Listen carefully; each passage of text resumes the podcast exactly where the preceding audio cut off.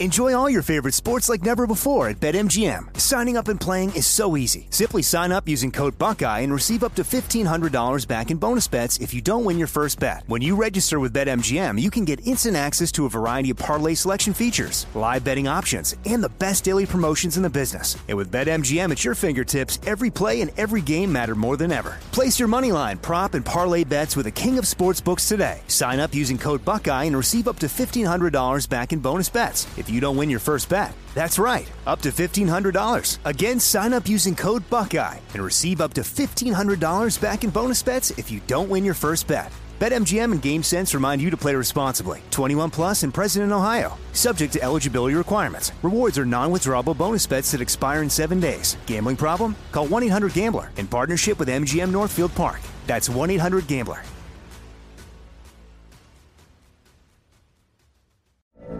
From BBC Radio 4, Britain's biggest paranormal podcast is going on a road trip.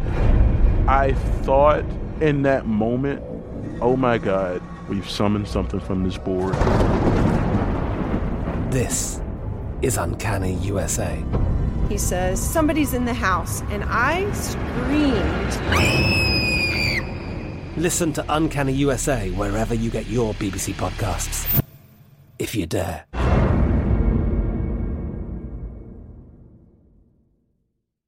This is your moment, your time to shine, your comeback. You're ready for the next step in your career, and you want an education employers respect. So you're not just going back to school, you're coming back with Purdue Global. Backed by Purdue University, one of the nation's most respected public universities, Purdue Global is built for people who bring their life experience into the online classroom. Purdue Global, Purdue's online university for working adults. Start your comeback today at purdueglobal.edu. With Lucky Land slots, you can get lucky just about anywhere. Dearly beloved, we are gathered here today to. Has anyone seen the bride and groom? Sorry, sorry, we're here. We were getting lucky in the limo and we lost track of time. No, Lucky Land Casino with cash prizes that add up quicker than a guest registry. In that case, I pronounce you lucky. Play for free at LuckyLandSlots.com. Daily bonuses are waiting. No purchase necessary. Void were prohibited by law. 18 plus. Terms and conditions apply. See website for details. Today is Monday, January 4th, 2021. Roland Martin Unfiltered broadcasting live from Turner Field here in Atlanta. On today's show, we'll hear from President-elect Joe Biden, who a few moments ago held a rally here for Jon Ossoff and Raphael Warnock. Tomorrow, all over the state. The voters, we will talk to people on the ground, act their take on this election and what the outcome. Warnock, oh, Ossoff. In Savannah, we'll also hear from her. Folks, it's a jam packed show. It is time to bring the funk. I'm rolling my.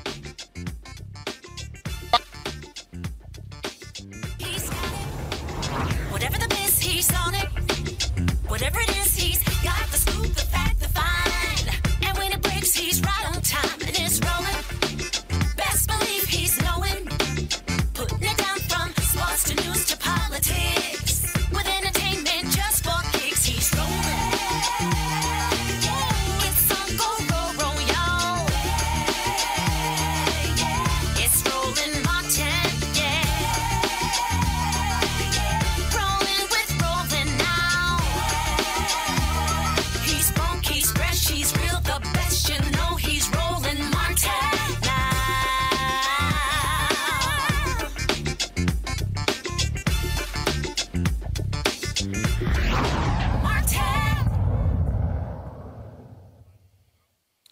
tomorrow,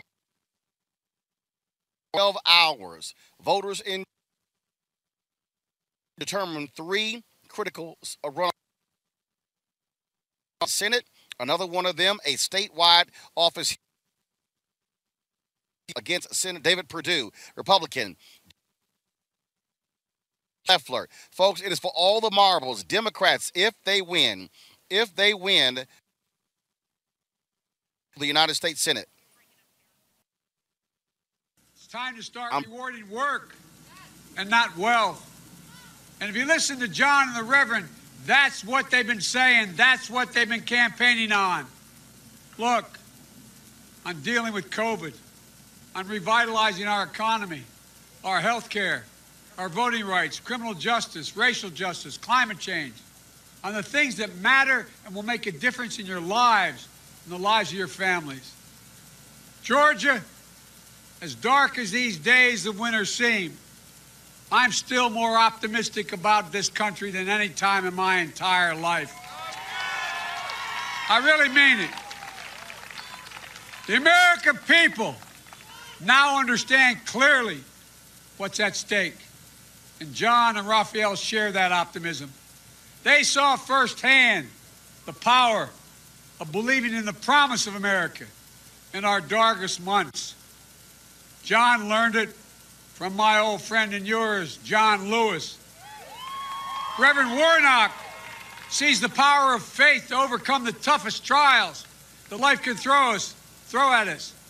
He believes as I do in the quote of the German philosopher Kierkegaard, who said, Faith sees best in the dark.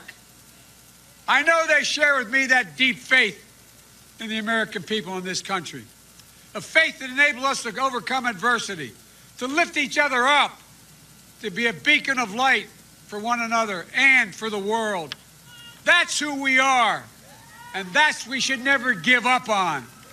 Look, folks, I've said many times, and I'll say it here again. There's nothing, and I say this again, nothing, nothing, nothing this country is unable to do when we decide to do it together. We have faced tougher times before, and we've always overcome. We've always overcome. We've always come out better than we went in, no matter what. I know these campaign, this campaign has been exhausting.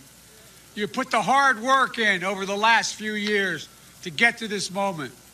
It's been intense. It's been nonstop. But I'm asking you to give everything you've got one more day. One more day. And that one more day is not hyperbole. You can change America. So if you haven't voted, vote.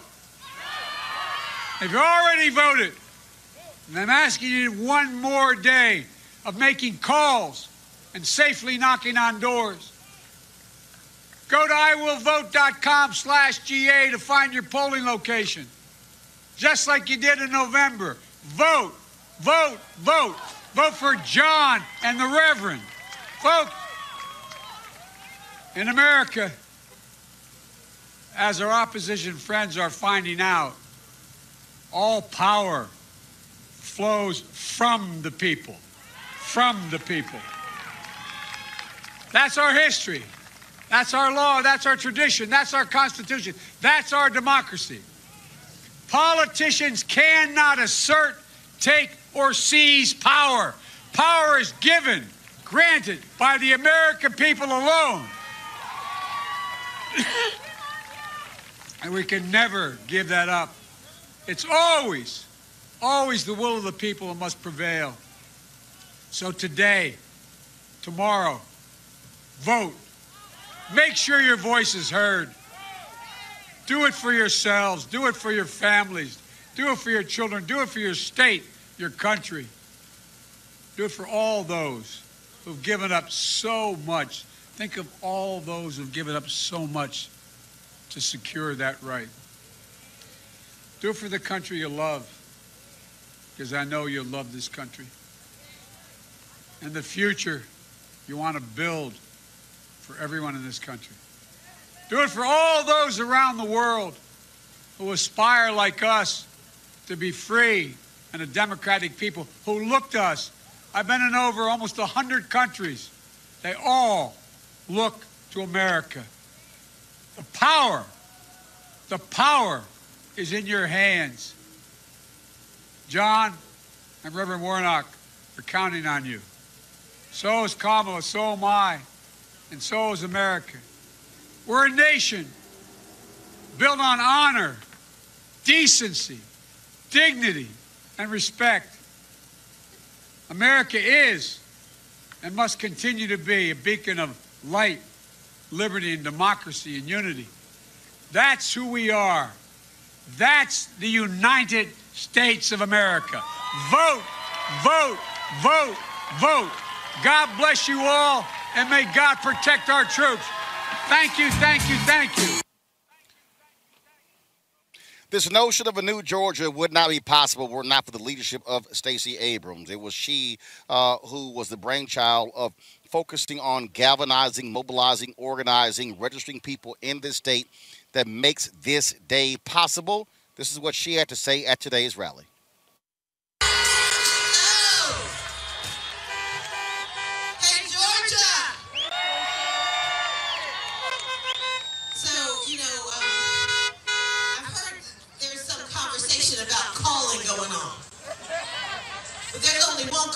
hear about.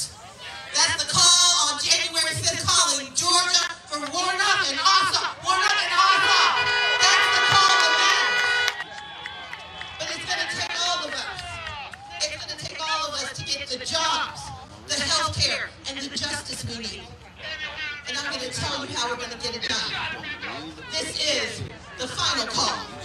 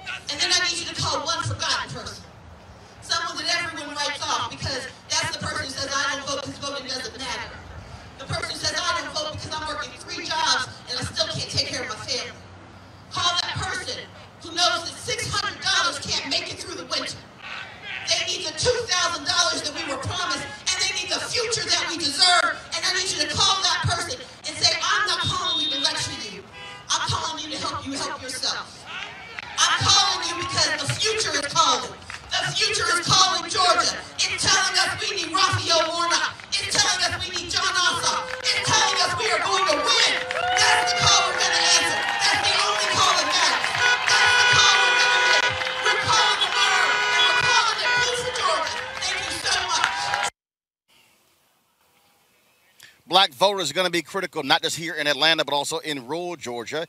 Mayor Keisha Lance Bottoms of Atlanta, she said that 940,000 eligible to vote African Americans did not do so in the November 3rd runoff. She said if black folks simply voted their power, this race would be over.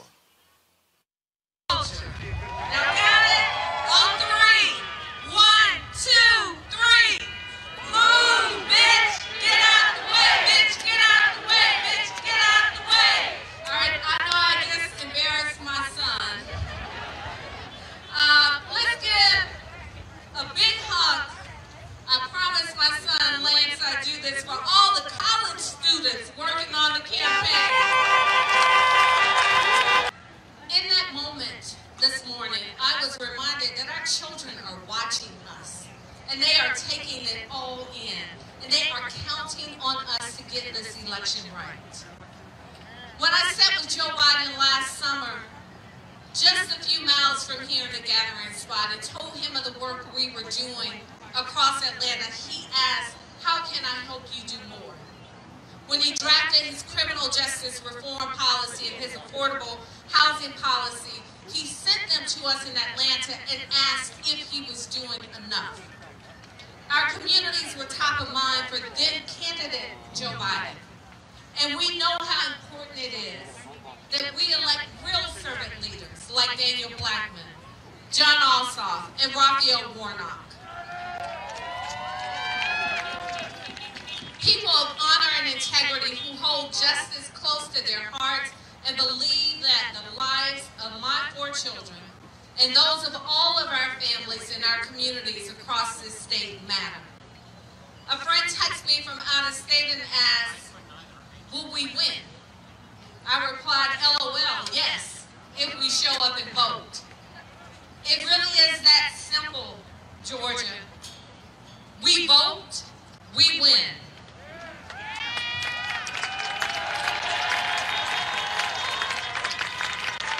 So, Georgia, our time is now. We cannot wait for another time, some other place, some other heroes. We must be the heroes of our generation and stand up for our children and our children's children and for this great democracy, our America, a better America. Let's vote like our lives depend on it. Thank you, and may God bless and keep each of you. Yesterday, we were in Savannah where Vice President elect Kamala Harris was there uh, trying to get folks there to vote for a hometown hero, Raphael Warnock.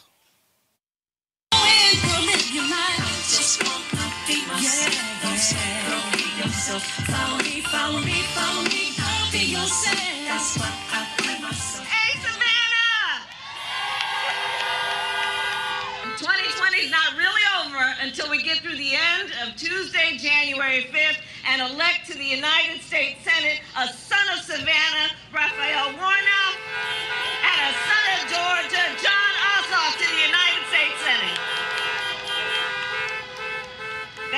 task before us, us, and in the hands of you as the voters of Georgia to do what is not only in the best interest of the people of this beautiful and great state, but by extension, what you will do for people all around the country, for people for whom you may never meet, people who may never know your name, but because of your activism, because of your voice, because of your fight, they will forever benefit.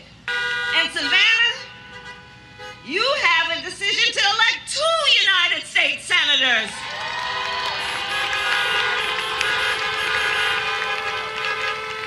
That is the power that is in your hands to elect two individuals who are outstanding leaders in Raphael Warnock and Jon Ossoff, and I know them. I have spent time with them.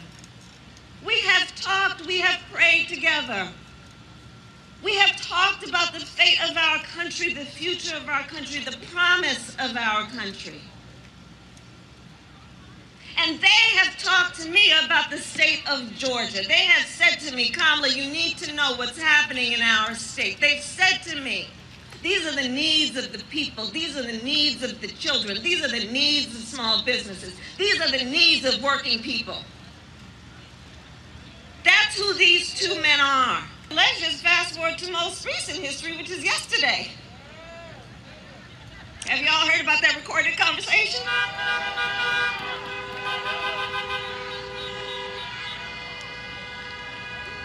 Well, it was, yes, certainly the voice of desperation. Most certainly that.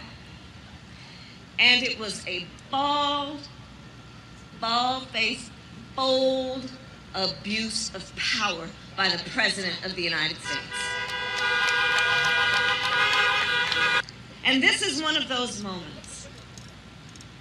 And this moment, Savannah, this moment will pass.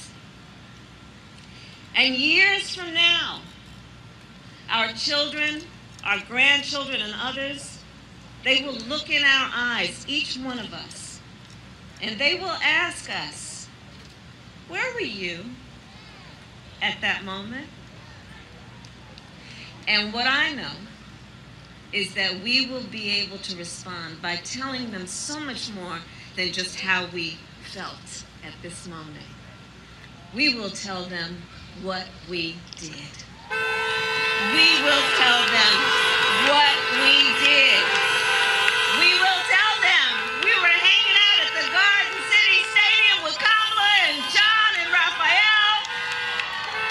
We will tell them we told everybody we knew what is at stake, that we didn't stop calling them and emailing them and texting them till they got tired of us, but we knew they'd get over it. We will tell them we helped folks who hadn't yet turned in their ballot to not put it in the mailbox, but to take it and drop it off. We will tell them vote, vote, vote, because your life depends on it.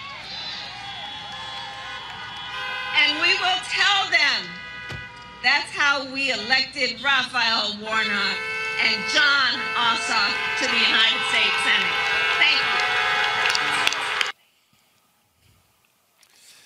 The race will not be won for Ossoff and Warnock unless it depends on people who are on the ground. Felicia Davis is a convener for the Black Women's Roundtable in Clayton County, Georgia. It is called the blackest county in Georgia. She joins us right now. Felicia, welcome back to Roland Martin Unfiltered.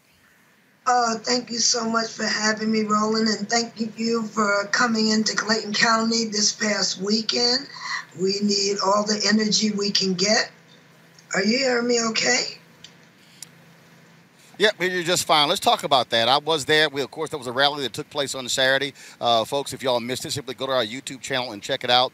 Felicia, I saw your quote in the New York Times where you uh, where you were not happy that uh, 58% turnout uh, in Clayton County in the general election. Uh, Clayton County is 70% black, uh, and so uh, you know you know what have you and others been doing to really connect with black voters to get them to understand use your powers. I said earlier, Mayor Keisha Lance Bottoms today, she said 940,000 black folks did not vote in November 3rd election.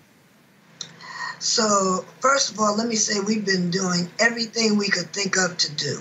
So that means we've been knocking on doors, we've been making phone calls, we've been sending text messages, we've been having events, we've been having free food, we have been having DJs, we've been to barbershops, beauty salons, we have socially distanced, we have had things in the park. We have um, done everything that we could think of to do. But let me say this. While I was very disappointed with 58%, I'm very competitive. I don't like for anybody to do better than we do, and I like for us to always do the most. However, until this year, and only by our sweat and determination, did Clayton County get recognized. So we were only 50% black in 2000. We're 70% black now.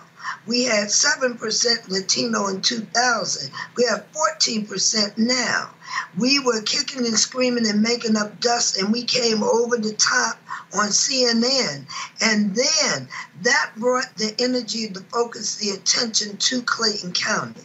So I would submit that if we continue year after year and election after election, educating people, appealing to people, letting them know that their voice matters, then in fact they will respond in the way that we expect. So right now, I'm just saying we are we were low then, we're lower right now. And we do not have an election day game plan. Yeah, we're lower. I said it. Now you said you now, uh, Felicia, you said a key word. You said education, uh, and one of the things that LaTosha Brown and Cliff Albright have said with Black, Black Voters Matter is that for Black folks, our focus cannot be just on election season, and this must be a seven-day a week, twenty-four hour a day, three sixty-five initiative to be in this constant state of what I call citizenship education, where we are teaching and training, connecting the dots, uh, as opposed to only showing up, only canvassing, only knocking on doors around election time. Agree? Oh, look, let's be clear. We didn't, down here, we're on the south side. So on the south side, I can't knock on your door and say, come vote. When we knocked on the door, we left PPE. We left a small bottle of water. We left the energy bar. Just in case on the other side of that door, you might be hungry or you might need a mask that you don't have in order to come out and do any business you might need to attend to. So even right now, even in this so-called most critical election, when we knocked on the door, we left something behind. We left information and we left whatever small token we had to give. And we checked back. If we knock on the door three or four times and nobody answered, we need to check at that door for another reason. So we are all in. We are every day. Um, myself, Helen Butler with the People's Agenda, Deborah Scott with Georgia, Georgia Stand Up, and our mighty LaTosha Brown and Cliff. We do this. This is who we are and what we're about.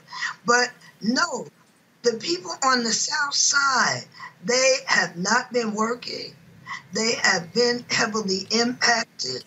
It is a, we don't have mass transit like every other city. So it is really challenging what we're asking people to do. But we are still asking. And we won't ever have what we need if people don't step up and turn out. I want to say our young folks have been stepping forward to do their part. But this is a county that needs attention. Our elected officials are black they need to step up and do more, and I love them for what they have done. But we have to show what it means to have black leadership, what it means when your vote does matter, things need to change. And we need that accountability.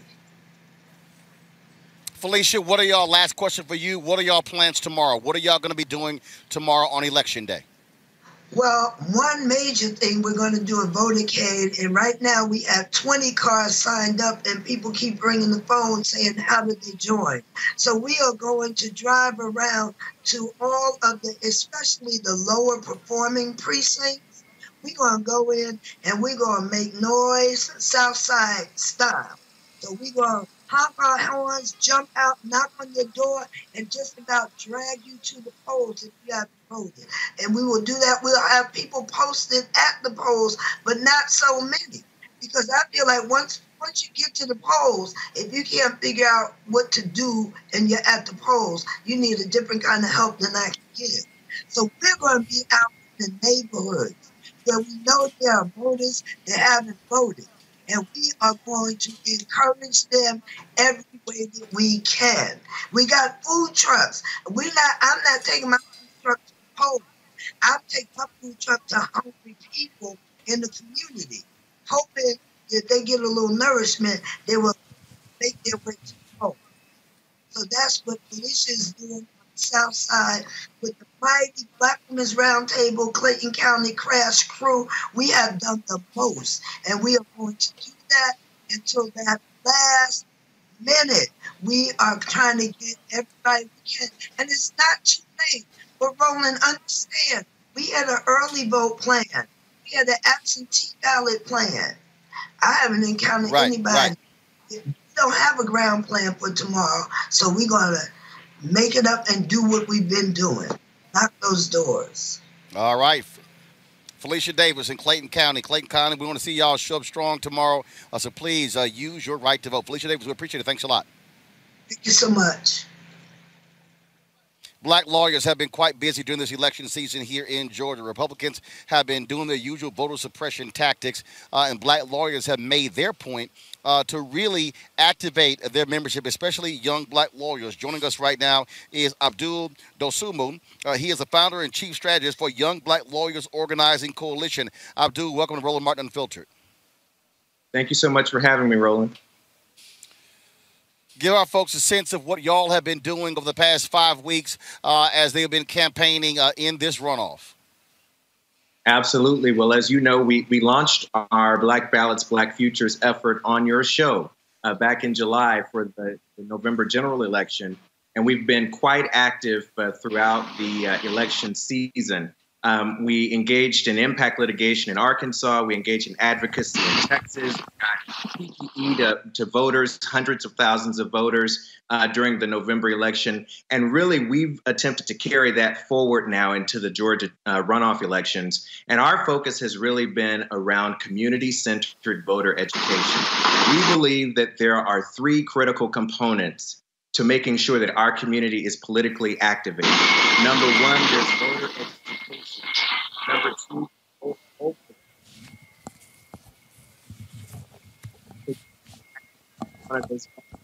On voter education.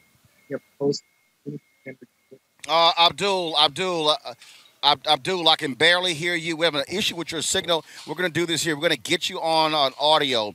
Uh, and so, guys, let me know when we have Abdul. I want to bring in my. Uh, I want to go to. Uh, first of all, let's see next. Uh, let's go to uh, the CEO of New Georgia Project. Is she there? I'm here. All right then, uh, Nsé, how you doing? I'm doing well. Hi, brother Roland. Listen, your name has run. I take out. it. I, I take it you. I take it you. I, I, can hear your voice. You barely got one. You probably haven't had much sleep uh, in the last two weeks. Uh, this is we're in the uh, the final hours before folks go to vote. Absolutely. I just want to thank you for your leadership. Your name has rung out from Savannah to Atlanta. I hear that uh, you are in the trenches with us uh, on this final push towards Election Day. Uh, well, yeah, we've been in uh, Savannah, Macon, Columbus, Albany. We've been in uh, Warner Robins, uh, Gwinnett County, Clayton County, all over. You know, we certainly made the commitment to cover this race. You know, I'm a firm believer that black media uh, has to present the news and issues to our people. Uh, and too often, too many of our black media folks are focused on entertainment and gossip. And so we made the commitment uh, to be here. We've been in this state since December 7th. Uh, so absolutely uh, been all around live streaming events. Uh, that's critically important because at the end of the day, our folks need to be aware of what's going on, which is why this is the, today. This Sorry. is actually the third rally Sorry, we had we've live streamed today, the third one. Wow. Well, I have an update for you and your audience. Again, I Black media is extraordinarily important. And so we knocked on our 2 millionth door yesterday, just in the runoffs, right? Wow. We called 5 million black and brown folks on the phone. We sent 3 million text messages, uh, digital ads. Our goal was to have uh, 10 touches. So the half a million black and brown folks that we've registered to vote in all 159 of Georgia's counties, we wanted to make sure that they heard from us at least 10 times uh, this year. And so that is why, in the face of uh, a reduction in early voting days, a reduction in early voting locations, a reduction in the number of drop boxes, uh, and other attacks on our elections, black folks have still turned up in historic numbers and turned out to vote. That we've crushed all previous records by any measure that you can imagine for voter participation in a runoff. Georgians have defied and exceeded previous uh, performance. And so, again, in the face of a, a whole bunch of shenanigans, um, which is why I'm very encouraged about tomorrow. Uh, how about this here? 112,838 people who did not vote November 3rd election have voted in this runoff. Of that total, 30% are between the ages of 18 and 29. And of that 30%, 40% are black. Yep. Absolutely. Um, and some of those are ours. Uh, and I'm very proud of that work. In 30 days, we registered nearly 7,000 uh, young Black Georgians. Uh, when the November 5th election, or sorry, the November 3rd election was over, um, and we immediately after we started uh, curing provisional ballots and rejected absentee ballots. The deadline for that is usually the Friday after the election. So that Saturday, we were back to registering young people to vote and registering Black folks to vote. Um, so this is happening. I think that there are a lot of people who think that this was a fluke. Uh, that this was a, a response or a reaction to President Trump right? That this is anti Trump sentiment uh, playing out at the ballot box. I cannot wait for Georgians to show that this is a battleground state and that for years to come, folks are going to come see black people if they are talking about winning in Georgia. Well, you're absolutely well, yeah. right. And, and at the end of the day, I think what this has done is uh, this has caused people who said, I never thought uh, my vote would matter in a red state, now realize that the work that y'all have put in over the last decade, the work that Felicia has put in, the work that so many others have put in, is paying dividends because people now understand they're seeing what happens when their votes are counted, when they, when they, when people reach out to them, talk to them, and engage them. Absolutely, absolutely. And here's the thing, and there isn't like one uh, demographic within the sort of beloved community that, that we're reaching out. Listen, uh, Kappa Alpha Psi, their Founders Day tomorrow, we absolutely are working with Black Greek letter organizations to make sure that they show up. Black labor has showed up in this moment. The Black church has showed up in this moment. African immigrants who've become U.S. citizens have showed up in this moment. Caribbean folks who showed up in this moment. Uh, the folks who are uh, experiencing the reversal of the Great Migration. So the people from Brooklyn and D.C. and uh, you know from the West Coast who have all moved to Atlanta or the Atlanta suburbs to you know raise their families and take advantage of our great weather, et cetera. Those folks are showing up. So this is sort of the universal Black family is showing up in this moment to talk to to demonstrate to the world that we understand how important this moment is. That we understand that in a lot of ways we are the last line of defense against, um, you know, uh, treason, uh, treasonous traitors uh, who have their hands on the reins of our government in this moment, and they're going to do something about it. Nsé Ufot. Uh, y'all have done a great job. Uh, you get to rest after tomorrow. You can't rest right now. We still got election day. Polls will close uh, tomorrow uh, here in Georgia. And so once the polls close, then you can uh, exhale. Uh, great work. Great, great work that y'all have done. we certainly appreciate it. and Georgia could very well save America with who wins tomorrow night in this state. We appreciate it. Thanks a lot. Thank you, brother. Take care. Let's go. Let's bring back Abdul in. We got Abdul. Abdul, go ahead and finish your thoughts. Again, the work that the young black lawyers have been doing, using their skill set uh, to have an impact on this uh, Senate runoff race, but also the race of the Georgia uh, Public Service Commission. Uh, the Daniel Blackman is running in as well. So there are three runoff races on the ballot tomorrow. Absolutely. And the core of what we've been doing, Roland, uh, is focusing on community centered voter education. It's making sure that we are getting actionable and timely information directly to Black voters about how to freely and fully exercise their rights in this election. And so we've been hosting community voter education training sessions, engaging with grassroots leaders from barbers uh, in, in the Atlanta metro area uh, to college students at Morehouse uh, to the Georgia Association of Black Women Attorneys and really making sure that we're training grassroots leaders to then be able to go out and share voter protection information with voters. We believe that it's important that voters have a, a basic understanding of what their rights are when they go to the polls. So, our work is not just to encourage people to go, our work is to make sure that when they go, they are equipped to safely and successfully vote. And that's what we've been focused on throughout this election. We've also had a big advocacy push focused on making sure that counties uh, uh, advertise and clearly communicate the details of every election. So, one of the things that we found in our research was that a number of counties in Georgia actually, uh, as of a couple of weeks ago, had not updated their county election web pages to have clear and transparent information about this election.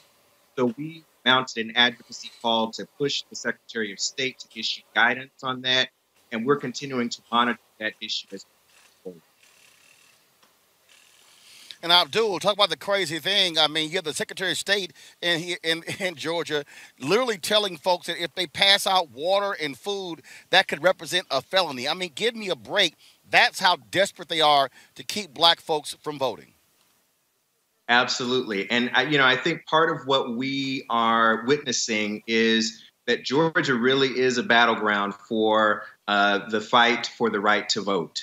And I, you know, part of the enthusiasm that I think we're seeing from Black voters is an understanding and a recognition that this election is certainly about policy issues that impact our communities, from COVID 19 to student loan forgiveness to reform of the criminal legal system. But it is also about our right to vote. And it is also about making sure that we claim our power because there is a a very robust effort to undermine our political power. And it starts at the top with the President of the United States and it extends on down through elected officials in Georgia. And we're doing everything that we can uh, to make sure that Black voters are empowered to resist and overcome voter suppression. All right, then. Abdul, I certainly appreciate it, man. Thank you so very much. Great job that y'all doing as well. We certainly appreciate all the hard work. Absolutely. Thank you so much, Roland. All right, let's go to another another person who's been on the ground, Ariel Singleton. She is the Georgia Black Youth Vote Coordinator.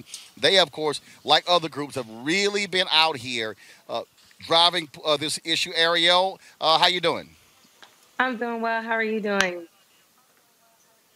Doing great. Give our folks who are listening and watching a sense of uh, the work that y'all have been putting in uh, to really connect. I said earlier 112,000 people did not vote in November 30 election, have already voted in this runoff. Of that number, 30% are 18 to 29. Of that 30%, 40% are African American. That's significant. Yes, it's absolutely significant, especially when you take in a factor that so many were not even eligible to vote November 3rd because of their age. And so you've opened up an eye of so many people seeing a slew of African Americans, whether that was their mother, their friends, voting and wanting to do that. I mean, and we know that it works. Georgia Stand Up, I'm proud to say, today hit the, not only hit, but exceeded the 100,000 house mark by knocking on doors and canvassing to over 100,000 homes these things are working. These are showing, and these are showing up at the polls. These are showing up by the people that are showing up and actually voting. Uh, and look, uh, I mean, uh, I mean, the, the, the bottom line is this: here we're going to be, of course, uh, looking at what takes place tomorrow. And one of the things that I've always talked about: if young voters vote their numbers, they can be the difference maker. Uh, how have y'all been able to connect with them, uh, or getting those who say this? I don't see this matters. What have y'all been doing? What, what are the tactics y'all have been doing to get them to understand that they can actually be difference makers? We're pulling out all the stops. I mean, we've had virtual concerts, which we were able to air on your platform. We've had, uh, even when we come down to our canvassers, we have canvassers that are between the ages of 17, excuse me, we have canvassers that are between the ages of 17 and 16 um, that are even going up to age 21. These are young canvassers going to doors, young canvassers knocking on doors. So when you see somebody that looks like you advocating to get out the vote, they are going to get out and vote. We have party buses. We're pulling up at the polls with party buses, DJs. I mean, everything. We are giving young people something that are to be excited for when they go and vote. Last point, uh, as I asked um, uh, Felicia, there's anything particularly that y'all are doing tomorrow on election day? That's your last chance to reach people to get them to the voting booths. Yes, uh, she talked about Clayton County we are going to be doing a orange wave in Clayton County, having individuals at key intersections, key places, encouraging people to go to the vote. Um, we have signs that say you have the power, making sure that they're seeing this. You know, you see it once, you see it twice, you see it three times, hitting people multiple ways. We'll also be doing a motorcade around Fulton County and South DeKalb and Clayton County, hopping out at these different polls, giving people something to be excited about. All right, Ariel Singleton with uh, Black Youth Vote here in Georgia. We certainly appreciate all the work that y'all have been doing. Thank you for joining us at Roland Martin Unfiltered. Thank you. Folks, uh, Tyler Perry tweeted something out today saying that he uh, requested a mail in ballot on December 2nd, and it still has not arrived. Uh, that was a tweet that he sent out uh, today.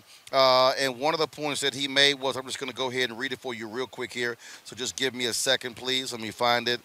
Um, this has been part of the problem. While they've been telling people, don't try to sit here and worry about that. He said, Hey, George, is anyone else having this problem? I ordered my absentee ballot on December 2nd. I'm told it was mailed on the 4th. I still don't have it. That was today at 11:16 a.m. Folks, that's part of the problem when you see with the U.S. Postal Service and what what uh, Trump's people have done to purposely slow down the mail. Tyler Perry did, though, over the weekend release this video on his social media, encouraging folks in this state to go to the polls and vote for Ossoff and Warnock. Hey there. Um, I got to tell you this, guys. I, I do not like politics. I don't like being involved with it. I, I don't at all. But every now and then there's something that comes along that's so important that we all have to just stop and pay attention. Um, the Georgia runoff is coming up on January the 5th, and I want to be sure that all my fellow folks in Georgia get out and vote. This is so important. And I tell you why on so many levels. Back in, uh, was it right before Thanksgiving? I fed 5,000 families at the studio. I intended, I was like, okay, we're going to get 5,000 meals and gift cards away, and this should be, you know, a great thing for the neighborhood. I got to tell you, I was heartbroken when we got to the five, 5,000th family. And there was still a line trying to get to the studio that went around for miles and snaked through all kinds of neighborhoods. I drove around and I saw it. And I, I realized that this need is so great. I can't do it alone. No, no, no one person can do it alone. We need our federal government and we need the leaders in government to be able to help us, right? So with that said, with the Senate runoff coming up and just finding out that Mitch McConnell is blocking a $2,000 stimulus check, $2,000. It's shocking to me that people who have so much money cannot even care about what that $2,000 will mean for us. People like us, people who I grew up with and people who, who are, are, are working families and working hard, you know? So by the grace of God, I managed to do well, but that's all it's been is the grace of God. So there's so many good people out there who are hurting because of this pandemic. And this shouldn't be about politics. This shouldn't be about playing games. This should be about getting people fed and getting them what they need. And in order for us to do that, we've got to change what's happening in the Senate. We've got to go out and vote. Okay. So on January 5th, I need all of us to get out and vote. This is very important. Get out and vote, get out and vote, get out and vote. My candidate, Jon Ossoff and Warnock. Those are my candidates I'm voting for. You can vote for whomever you like, but I think it's very important that we get out and vote so that we can shift the power in the Senate so that the people are taken care of.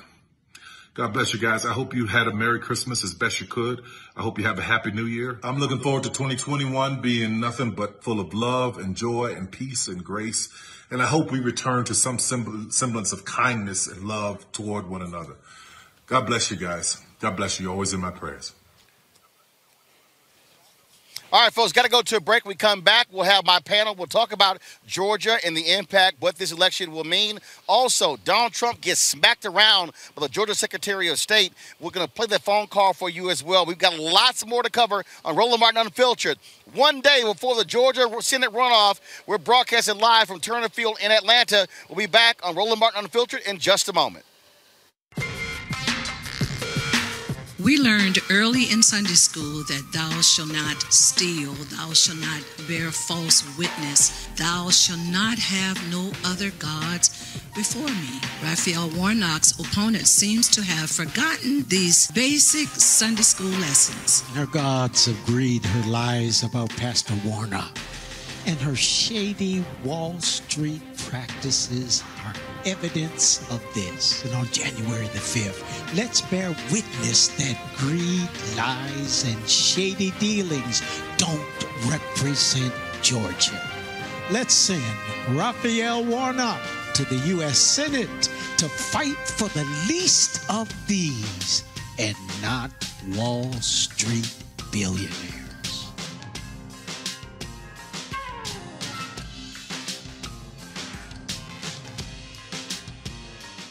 Young people, people who have just registered to vote, people who have been in the streets protesting and about to do the greatest protest of all, which is to have their voice heard through the vote. Because these young people are the people who are going to keep everybody honest once we vote them in.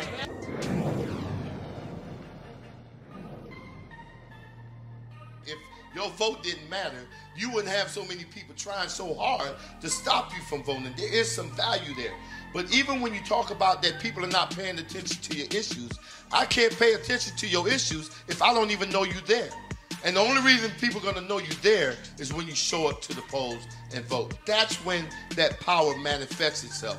But as long as you stay at home, as long as you're making excuses, then guess what? You will always experience these issues that we're experiencing today.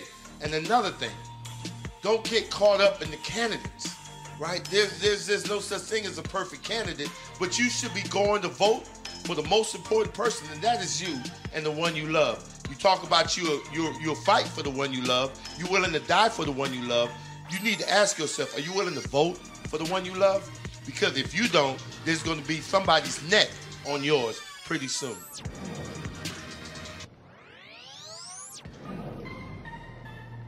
First year I voted, I was 20, 1980, and me, with my radical minded self, I voted for Angela Davis for president of the United States. and uh, You wrote her in? I, I voted her. I wrote her in. Yeah. and then it was Jimmy Carter versus right. Jimmy Carter versus Reagan. Reagan. And then I realized that okay, this is the World Series pimp game at the top, and I just realized the game of mathematics at the top. And then we got Ronald Wilson Reagan, which devastated our communities for an eight-year run, and then you had the four years of Bush. But it was the trickle-down factor that came out of that.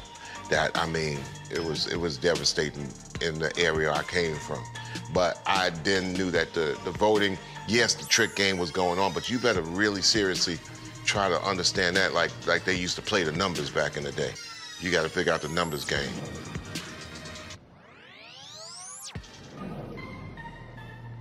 You cannot fulfill your life if you're not willing to engage in the tactics and strategies that makes your own life grow and helps you to build the community in which you want to live. Voting is a singular method for a people locally and regionally to govern themselves.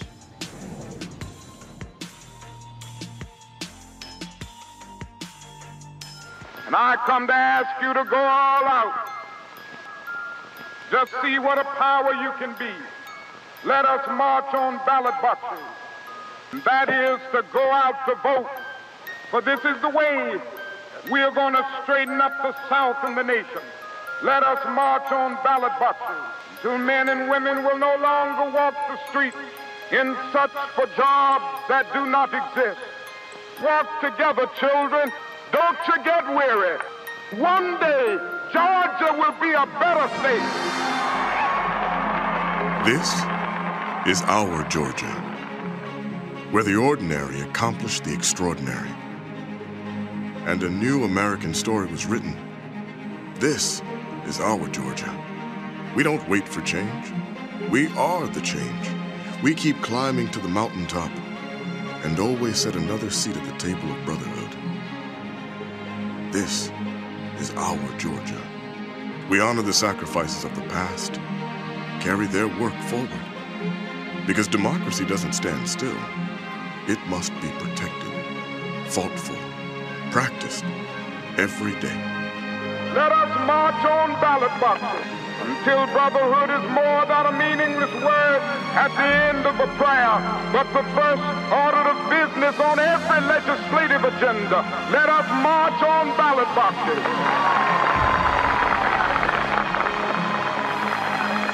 Every voice counts. Every vote counts. Every voice. Every voice must be heard. Must be heard. Este es mi futuro. This is my future. This is my Georgia. This is my Georgia. This is my Georgia. This is my Georgia. How about you? ¿Y tú? Are you in? Are you in?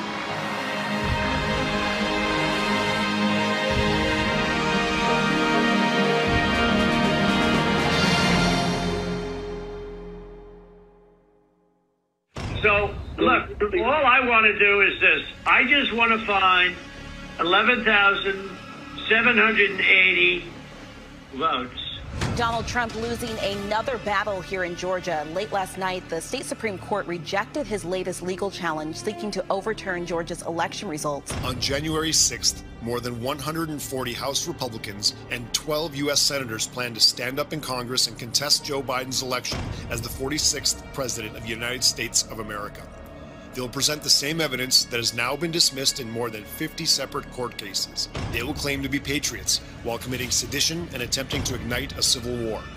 Their goal is chaos and to discredit the free election system and a lawfully elected president simply because he is not Donald Trump. They are choosing party over country, and when these Republicans stand for Donald Trump, they stand with a president who had led the most corrupt administration in the history of this country. They stand with a president who was impeached by the House of Representatives for abuse of power and obstruction of Congress. They stand with a president who said that the coronavirus, which has killed 340,000 Americans, was just a hoax and would disappear. Will disappear. They stand with a president who bragged about sexually assaulting women on tape. Grab them by the and has been credibly accused of more than 30 separate sexual assaults and two violent rapes. They stand with a president who has supported and encouraged white supremacy. boys, stand back and stand by. They stand with a president who allowed Russia to put bounties on U.S. soldiers' heads without any President consequences. Putin is extremely strong and powerful. They stand with a president who savagely attacked veterans, prisoners of war like John McCain, I like people that weren't captured, okay? and even Gold Star families. Because I don't like losers. In 2021, America faces an unprecedented sedition from over 140 Republicans intent on destroying this country. It's not enough to condemn this behavior. This is about who we are as a country. This is about what kind of America we live in. There must be consequences.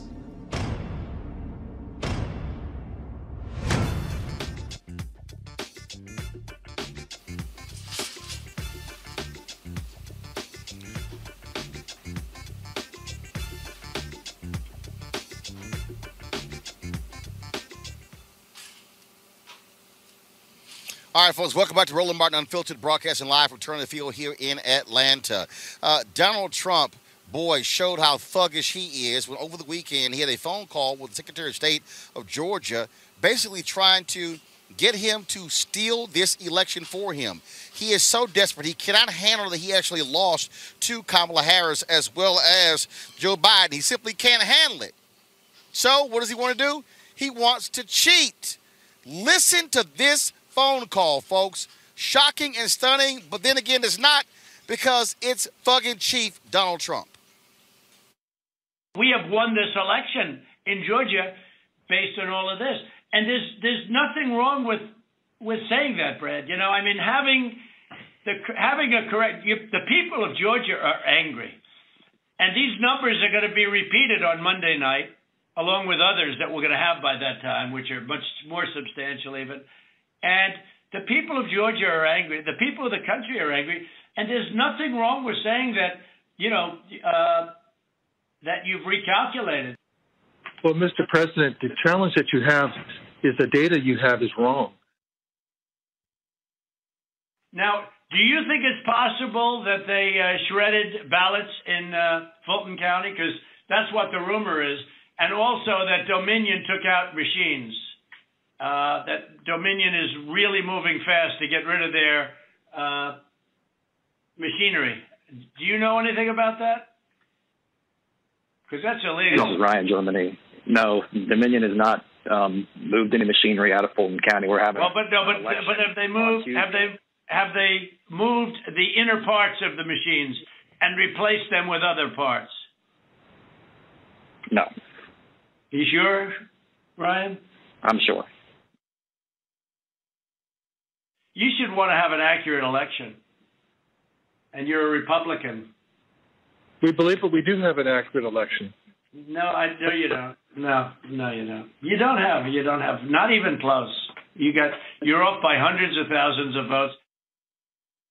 You know what they did, and you're not reporting it. That's a. You know that's a criminal. That's a criminal offense. And and you know you can't let that happen. That's that's a big risk to you and to Ryan, your lawyer. That's a big risk. But they are shredding ballots, in my opinion, based on what I've heard, and they are removing machinery, uh, and they're moving it as fast as they can. both of which are criminal fines, and you can't let it happen, and you are letting it happen. Oh, You know, I mean, I'm notifying you that you're letting it happen. So, look, all I want to do is this. I just want to find uh, 11,780 votes, which is one more than we have, because we won the state. So, so tell me, Brad, what are we going to do? Uh, we won the election, and it's not fair to take it away from us like this. And it's going to be very costly in many ways. And I think you have to say that you're going to re-examine it, and you can re-examine it, but but re-examine it with people that want to find answers, not people that don't want to find answers. Uh, for instance, I'm hearing Ryan, and he's probably, I'm sure, a great lawyer and everything, but he's making statements about those ballots that he doesn't know. But he's making them with such, he, he did make them with surety, but now I think he's less sure because the answer is they all went to Biden. And that alone wins us the election by a lot. You know, so. Mr. President, uh, you have people that submit information, and we have our people that submit information, and then it comes before the court, and the court then has to make a determination. We have to stand by our numbers. We believe our numbers are right. Well, under law, you're not allowed to give faulty election results, okay? You're not allowed to do that, and that's what you've done. This is a faulty election result. And honestly, this should go very fast. You should meet tomorrow because you have a big election election coming up, and because of what you've done to the president, you know the people of, of uh, Georgia know that this was a scam, and because of what you've done to the president, a lot of people aren't going out to vote, and a lot of Republicans are going to vote negative because they hate what you did to the president. Okay, they hate it, and they're going to vote. And if you would be respected, if really respected, if this thing could be straightened out before the election. You have a big election coming up on Tuesday. Brad Raffensperger, the Secretary of State of Georgia, not happy at all. Georgia election officials held a news conference today that was devastating to Donald Trump because all they did was expose lie after lie after lie after lie. Yes, it's Gabriel. Good afternoon, everybody. My name is Gabriel Sterling. Good to see you all again. Happy New Year. Um, we are preparing for a major election tomorrow. Obviously, a few things we want to go over, and then we will go into some other items, I'm sure. So, as of right now, we have 962,886 mail and absentee ballots received. Uh, there's 281,376 that are still outstanding. I'm hoping to get the military received now conference, which will hopefully come in on my cell phone. In person, obviously, we smashed a record for turnout on that one. We're at 2,074,857. So that means right now we're looking at 3,037,743 votes that have already been cast um, across Georgia. Now, the previous record for a runoff election was a 2004, I think it's right, Saxby Chambliss race, which was 2.1 million votes that were cast. That is the previous record. And in the election 2018 runoff election, we saw just under 1.5 million. So obviously a lot of interest. I'm sure Georgians are tired of TV ads, text messages, voicemails, and mail. So it's all going to end very soon, hopefully. Um, in preparation for the election tomorrow on election day voting, we have 6,963 poll pads. They finished the final loading of, of, their data today before lunch. We had about 21 counties were the last ones to go. Most of them completed it over the weekend. Uh, a total of 6,009, uh, sorry, 2,648 polling locations open on election day. We have a couple that have been closed due to some shortages and some other COVID-related items, but the total we have right now is 2,648. We don't anticipate changes, but they always may happen. We have shared those locations with Georgia Power and the EMCs in case there's power issues or any other issues that might come up from that. And we've seen a few shortages of poll workers. So I think specifically we saw in Morgan County they're going to lose two locations because of that. Now, what we've seen also is a difference in the turnout uh, models depending on congressional district and county in this state so far, in large part driven by the continuing misinformation and disinformation concerning the value of people's votes in this state. Um, the Secretary wants me to make clear that everybody's vote is going to count. Everybody's vote did count. I want to make that abundantly clear. If you care about, you know, the values and direction of the nation you want to see, it is your obligation to turn out and vote tomorrow, be you Democrat or Republican. However, right now, given the nature of the president's um, statements and several other people who have been aligned with him previously, who've literally had rallies saying protest and don't vote, we are specifically asking you and telling you, please turn out and vote tomorrow. One of the things specifically I've had to argue with people whom I've known for 20 years. They say, well, we feel like our election was stolen. We feel like our votes don't count. And I said, okay, I'm not acknowledging that the election was stolen because it wasn't. I'm not acknowledging that there was massive voter fraud because there wasn't. But I said, but if you believe in your heart of hearts that there was, the best thing for you to do is to turn out and vote and make it harder for them to steal. If that's what you genuinely in your heart of hearts believe, turn out and vote. And the reason I'm having to stand here today is because there are people in positions of authority and respect who have said their votes didn't count, and it's not true. And I'm going to do it again, and I'm going to go through all this anti disinformation Monday. It's, it's, it's whack a mole again. It is Groundhog Day again. I'm going to get to talk about things that I've talked about repeatedly for two months. But I'm going to do it again one last time, I'm hoping. Because at the end of the day, we want to make sure people understand their votes count. Every person, every voice matters. Do you believe that what happened in that phone call was an attack on democracy? I'll leave other people to make the decision on that. I personally found it to be something that was not normal, out of place, and, and nobody I know who would be president would do something like that to a Secretary of State. And I'll ask you very quickly about the Secretary's desire to have that phone call recorded. Why did he want that call recorded? Was he concerned about anything improper being said or that he may need to release it later? I think, given the environment we're in right now and political situation that we're in and the history of the president, knowing that he sometimes doesn't necessarily characterize things as they might have actually occurred, it was a, out of an abundance of caution. But I'm sure many people, I'm sure the president's side recorded it too, so they might have been the ones that leaked part of that as well. Thank you. Matt Finn with Fox News National. Yeah. How do you interpret the president asking the Secretary of State to, quote, find votes on that phone call? Is it fair to say the president was asking the Secretary of State to fraudulently find or flip votes? I don't know who's trying to fraudulently find the votes, but the thing is, we have certified this election, so there are no more votes to find. We will, we will continue investigations. He has an election challenge. And one of the things that they were discussing on that phone call was they have sued the state of Georgia and the Secretary of State. There are rules of evidence to follow once you do that. Trying to go outside of that is an issue. And we've, we've said, I believe we sent their, our lawyers and sent their lawyers a letter saying, if you want to dismiss your challenge, we're more than happy to share this data with you to show that your data is incorrect and you have in fact lost the state of Georgia. I want to bring my panel now, Dr. Avis Jones Weaver, political analyst, leadership strategist, Julian, Dr. Julian Malveaux, uh, uh, President Emerita, Bennett College economist, uh, Mustafa Santiago Ali, former uh, advisor with the EPA. Uh, Julian, I want to start with you. First of all, uh, the U.S. attorney who Donald Trump appointed here in Georgia has resigned. Of course, this happens two days after that particular call. Also, uh, the uh, the DA here in Fulton County, uh, Fani Willis. This is what she uh, submitted. Like many Americans, I have found the news reports about the president's telephone call with the Georgia Secretary of State disturbing. It is my understanding from news reports that a member of the state election board has requested that the Secretary's Elections Division investigate the call after which the board can refer the case to my office and the state attorney general.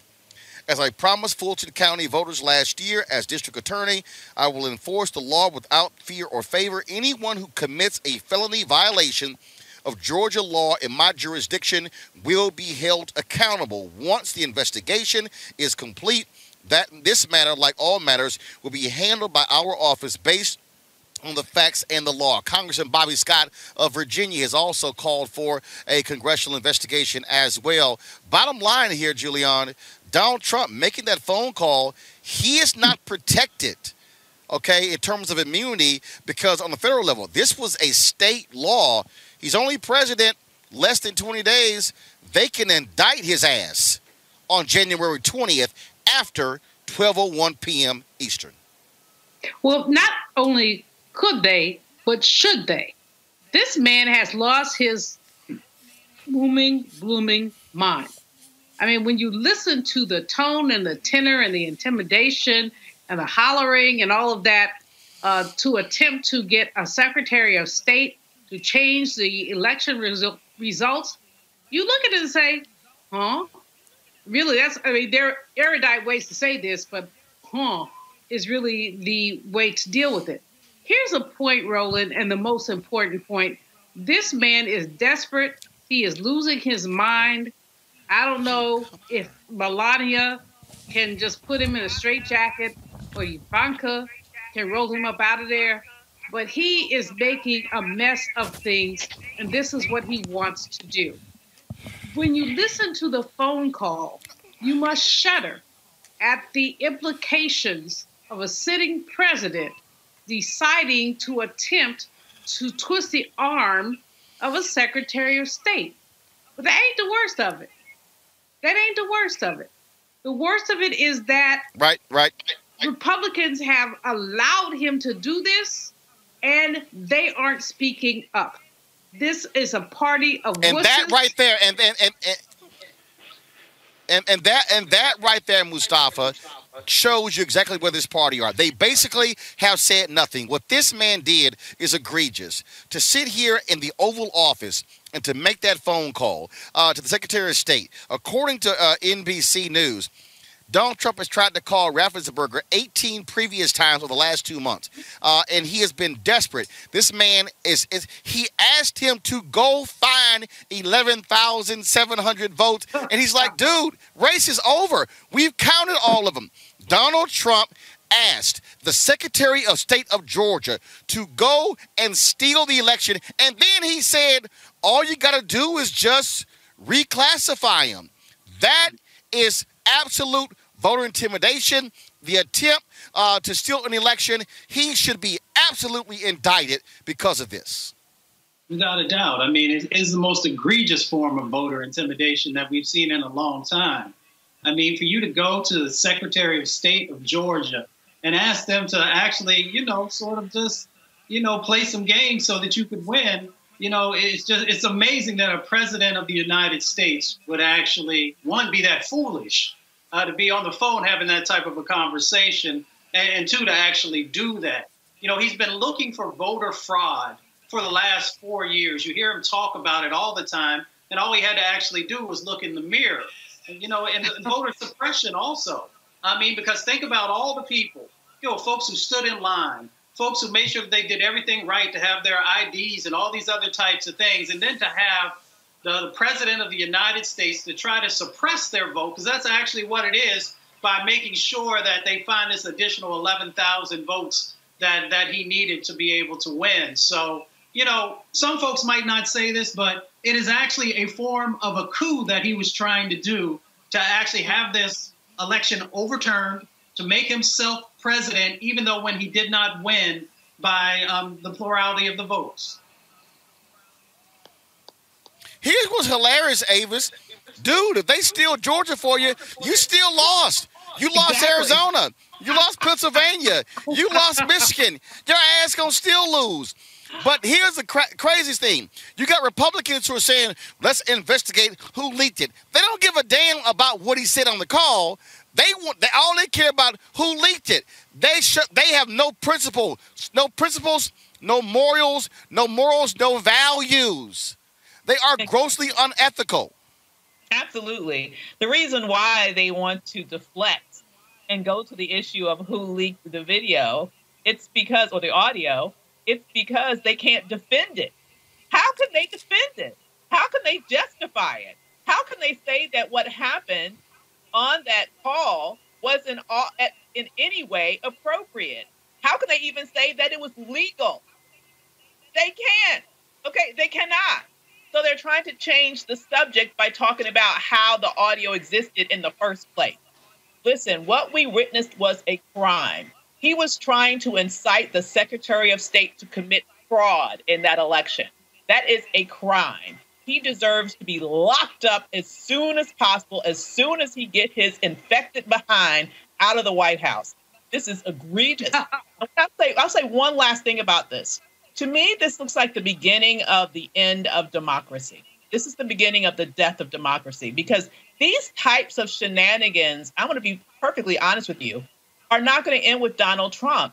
You can tell because of the lack of response of the Republican Party. You can tell because of the Kabuki mm-hmm. theater they have planned for tomorrow. This is just the beginning of an all out assault on democracy by Republicans that will live far beyond this corrupt presidency. And that's what we need to turn our attention to next how to stop it. Well, on that on, on that particular point, a couple of things. Kelly Loeffler. Hold on, one second, one second, Julian, one second. On that particular point, Senator Kelly Loeffler has come out and stated that she is going to join those on Wednesday to challenge the electors in the United States Senate. That shows you she's gutless and a coward. She's even more of a coward because she would not even answer questions today about that phone call. And keep in mind, Kelly Loeffler called for the Secretary of State to resign, and him and his family started getting death threats after that. Not only that, some breaking news. One of the Proud Boys who tore down uh, that Black Lives Matter uh, sign from Metropolitan AME has been arrested as a result of that. Donald Trump. He wants his merry band of thugs to come to Washington, D.C., and to unleash mayhem on America. He simply is such a dictator and a thug. There's no other word you can describe. This man is not a president, he is a dictator.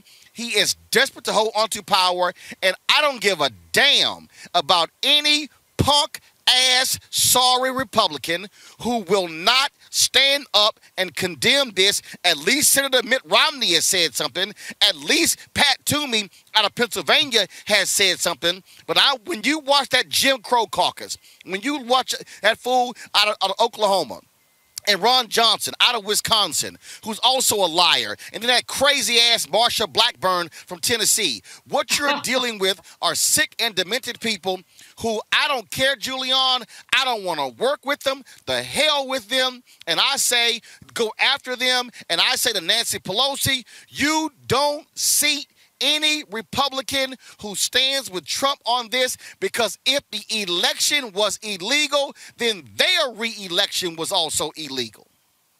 You know, Roland, uh, one of the things I have to say is that uh, it's really kind of funny when you look at it.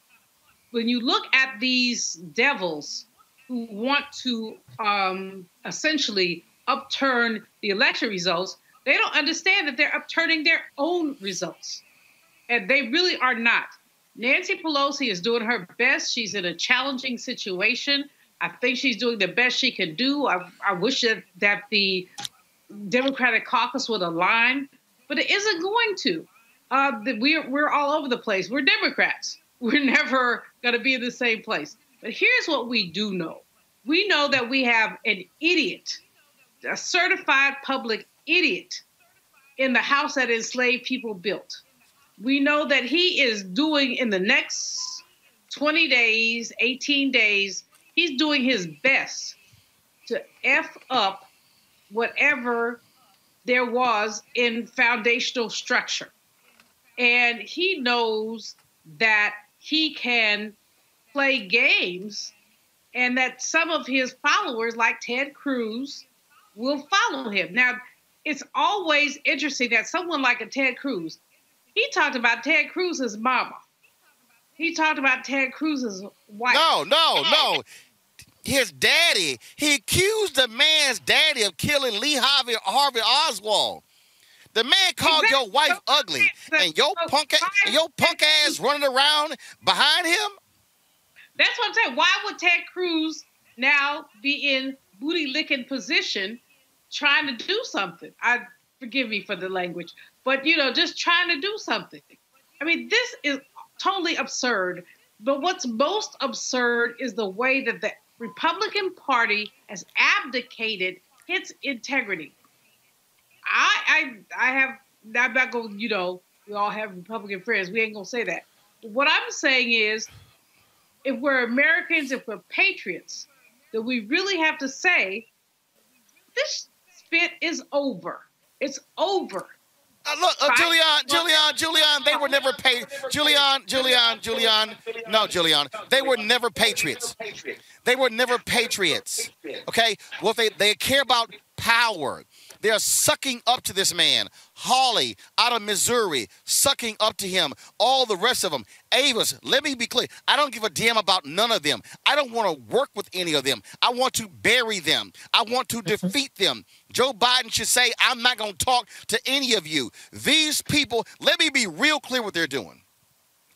They are saying to America, damn you black people because Yes. they are only disputing voting in Fulton County. They're only disputing voting in Philadelphia. They're only disputing voting in Milwaukee. They're only disputing voting in Detroit. This is a direct attack on black people. Let's call it exactly what it is. I don't want to, and so it is not an attack on democracy. It's an attack on black people. And that's what they're Yeah. doing. And we got to call it what it is. And Avis, black folks had better understand. Trump is appealing to white nationalism, and he is saying to these proud boys, attack these folks. And that's why they went after a Black Lives Matter sign at a black church because they have disdain that black people dare to exercise their right to vote, which they did not want to give us uh, coming out of slavery, which they did not want to give us, uh, of course, during the Reconstruction period. That's why the Mississippi folks met in 1890 because they got sick and tired of black people being elected. And ever since 1890, there hasn't been a single black person elected statewide in Mississippi. That's why, even where I'm standing in Georgia, the reason they have changed the runoff law the runoff, the law in Georgia was specifically changed because white folks said we do not want to see multiple white candidates running and split the ticket to allow an African American to win. So the reason there is 50 plus one uh, uh, voting here in Georgia is specifically because of racism. That was the root of this law in this state. And so what we are seeing, Avis, pure and simple, is a direct attack on the sovereignty of black people in America. Absolutely. This is a frontal attack on the black vote specifically. As you mentioned, surgically, they have gone and targeted those specific areas and localities that have an overabundance of black voters to challenge. And like now, what is it, over five, six dozen uh, lawsuits? Now, now we have this ridiculousness that's going on again with this call in Georgia, where Fulton County was specifically uh, mentioned out of the president's mouth. That's exactly what's going on here. And you're exactly right. Uh, there are these appeals to white nationalism. It, it- what, what it makes me think about is, you know, I, I, on the one hand, I'm thinking maybe petty me is thinking, what are these black rappers that were so pro Trump prior to the election thinking about this now? And why haven't they said anything about it? But beyond that, now that I got that out of my system, I have to say that, you know, I think it's very important that Black people understand the power of our vote. And what's exciting to me in the midst of all that, I am seeing evidence that we get it. You know, when you look at what's happening with LaTosha Brown and the Black Women's Roundtable and all that Stacey Abrams and all of those other organizers uh, in Georgia have been able to do, we are seeing amazing turnout, just even in the early voting areas. We're seeing amazing turnout among rural areas in terms of black uh, in terms of black population. So even if for many years it seemed like the Democratic Party just couldn't get a clue in terms of the power of the black vote in the South, black women have been able to say, "Oh hell to the yeah, we can make a difference, we can make a change, we can win," and they have proved it in November. And now what's happening with the Republican Party? They cannot stand the fact that black people are wielding their power in a state that they thought they had sufficiently sabotaged. What we have been able to do is to overcome their voter suppression efforts with willpower, with work, and with the power of the sister vote and the brother vote all throughout Georgia. And I'm hoping that they turn out to, at record levels, once again tomorrow to put the stake in the heart of this demon because we have to kill it. And the mm-hmm. first thing, one of the first things that this new administration needs to do is to repair the Voting Rights Act because this is not the end of these types of challenges. It's just the beginning.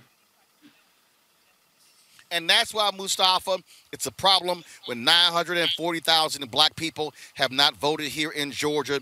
And I'm telling you right now, I don't like these people. I don't trust these people. On the view they discussed it today, and Meghan McCain said, you know, we got to have more respect and tolerance for Trump voters. Hell no. I ain't respecting nobody who voted for a racist, who voted for a sexist, who voted for a xenophobe, who voted for a narcissistic son of a bitch who doesn't care about anybody else. A man who would rather steal the election, who has lied about voter fraud, who has lied about everything. This man has lied repeatedly. And I'm sorry, if you are a Trump voter, that means that you accepted all of that, and your tax cuts were worth it. You cared about the issue of abortion more than any of that. You cared about all that. No, damn that. I'm going to sit here and say it. If you are a Trump supporter, and you went along with that, then you are just as guilty as he is because you voted for pure evil.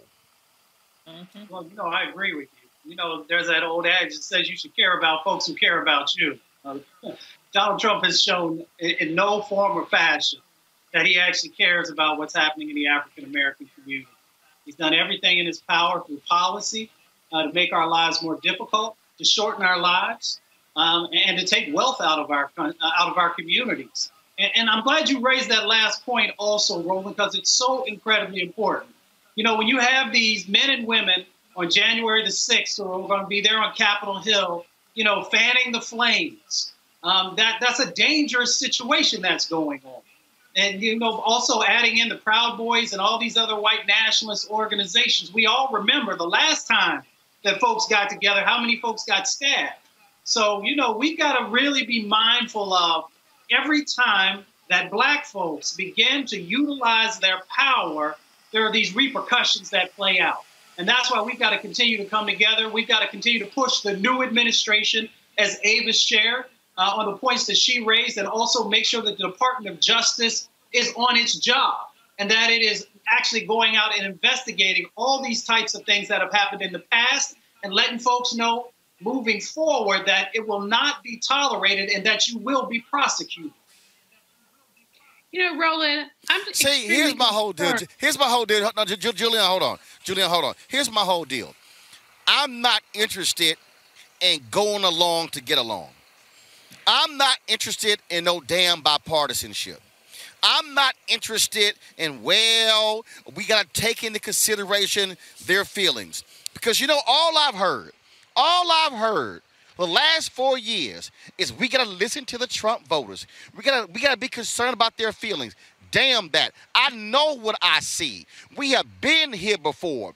We were here in 1876 when there was a contested election, when the Republicans said, if y'all go ahead and let Rutherford B. Hayes becomes president, then we'll go ahead and pull out the last federal troops out of the remaining three southern state capitals. And the, and the Democrats said, well, that's what we going to do we gonna do that and it's gonna be all good. But then what ended up happening? They then put in place jim crow and attacked black people. And the same thing happened uh, in north carolina when they crushed uh, the reform movement as well. When we saw when they burned down wilmington we saw what happened in tulsa. I said this in 2009 and i'll say it again.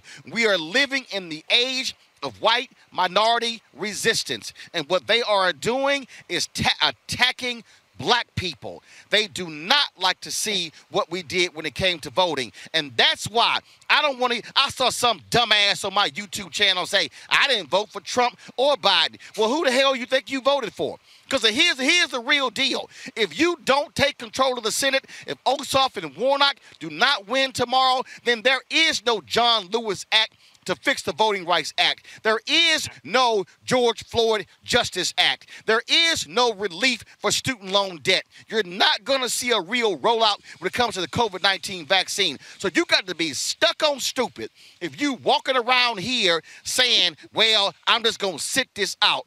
Hell no, you ain't got time to sit it out because black folks have had caught hell in this country, and I'll be damned if I'm gonna sit here and be alive in 2021 and be silent when I see racists who are sitting here targeting black people every single day. You know, Roland, one of the most important things I think that uh, your program is uh, a contribution to our people is to lift this up because there's so many people who really do not believe uh, black people that there's racism. It's just these were incidental conversations. This was an accident. They didn't mean it. And the fact is that it's systemic. It is so MF systemic. Um, and excuse the MF, I try to clean up my language for 2021. Uh, but in any case, we'll do our best. Uh, but in any case, what we have to deal with, as you've said, is in very many ways that this cake called America has in its ingredients patriarchy, racism, um, capitalism, predatory capitalism. This is the cake that has been baked. And can you unbake a cake? And by that I mean, can you get us back to a place where everybody has an opportunity? We're looking at young people. The um, achievement gap is widening because of income gaps. We're looking at any number of things, Roland. You know better than I do what we're looking at. You're down there on the ground. But what we must know and what we must deal with is the fact that this is untenable. It is, we have to deal. Look, I'm, I'm, I'm about to go to a break, but, but, but, I, but I need everybody watching to understand.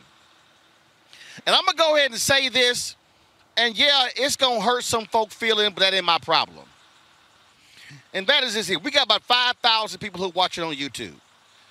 We got about, uh, hey, he got to move that car. Truck is coming out. He got to move that car. 5,000 people. A thousand people who watch it on Facebook. And what I need our folk to understand is that there's a reason we're here on the ground here in Georgia.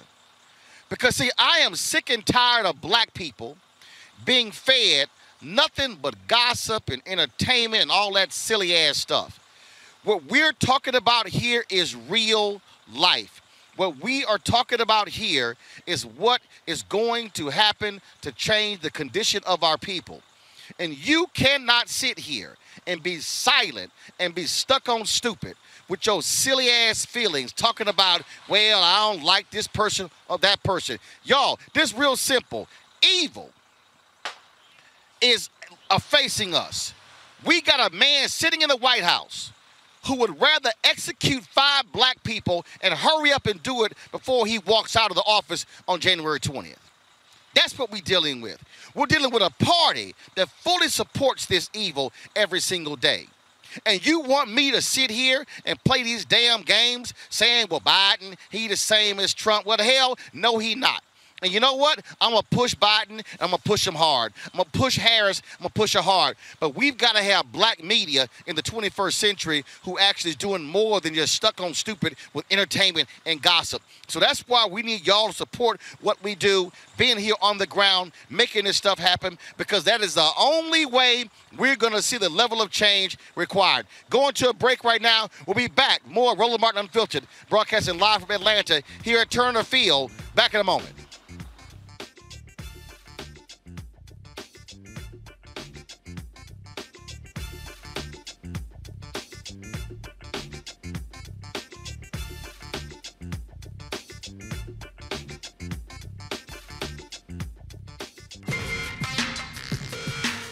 We learned early in Sunday school that thou shalt not steal, thou shalt not bear false witness, thou shalt not have no other gods before me. Raphael Warnock's opponent seems to have forgotten these basic Sunday school lessons. Her gods of greed, her lies about Pastor Warnock, and her shady Wall Street practices are evidence of this. And on January the 5th, let's bear witness that greed, lies, and shady dealings don't represent Georgia.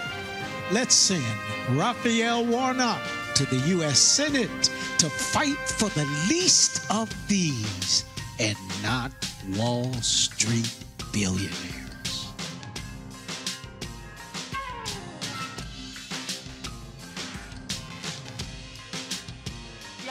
People, people who have just registered to vote, people who have been in the streets protesting and about to do the greatest protest of all.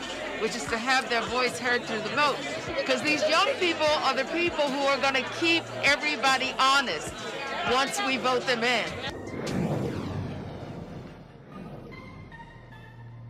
If your vote didn't matter, you wouldn't have so many people trying so hard to stop you from voting. There is some value there. But even when you talk about that people are not paying attention to your issues, I can't pay attention to your issues if I don't even know you there. And the only reason people are going to know you there is when you show up to the polls and vote. That's when that power manifests itself. But as long as you stay at home, as long as you're making excuses, then guess what? You will always experience these issues that we're experiencing today. And another thing, don't get caught up in the candidates, right? There's, there's, there's no such thing as a perfect candidate, but you should be going to vote for the most important person, and that is you and the one you love. You talk about you, you, you'll fight for the one you love. You're willing to die for the one you love. You need to ask yourself, are you willing to vote for the one you love? Because if you don't, there's going to be somebody's neck on yours pretty soon. First year I voted, I was 20, 1980, and me, with my radical minded self, I voted for Angela Davis for president of the United States. and uh, you wrote her in. I, I voted her. I wrote her in. Yeah. and then it was Jimmy Carter versus right. Jimmy Carter versus Reagan. Reagan. And then I realized that okay, this is the World Series pimp game at the top, and I just realized the game of mathematics at the top. And then we got Ronald Wilson Reagan, which devastated our communities for an eight-year run, and then you had the four years of Bush. But it was the trickle-down factor that came out of that. That I mean, it was it was devastating in the area I came from. But I then knew that the the voting, yes, the trick game was going on, but you better really seriously try to understand that, like like they used to play the numbers back in the day. You got to figure out the numbers game.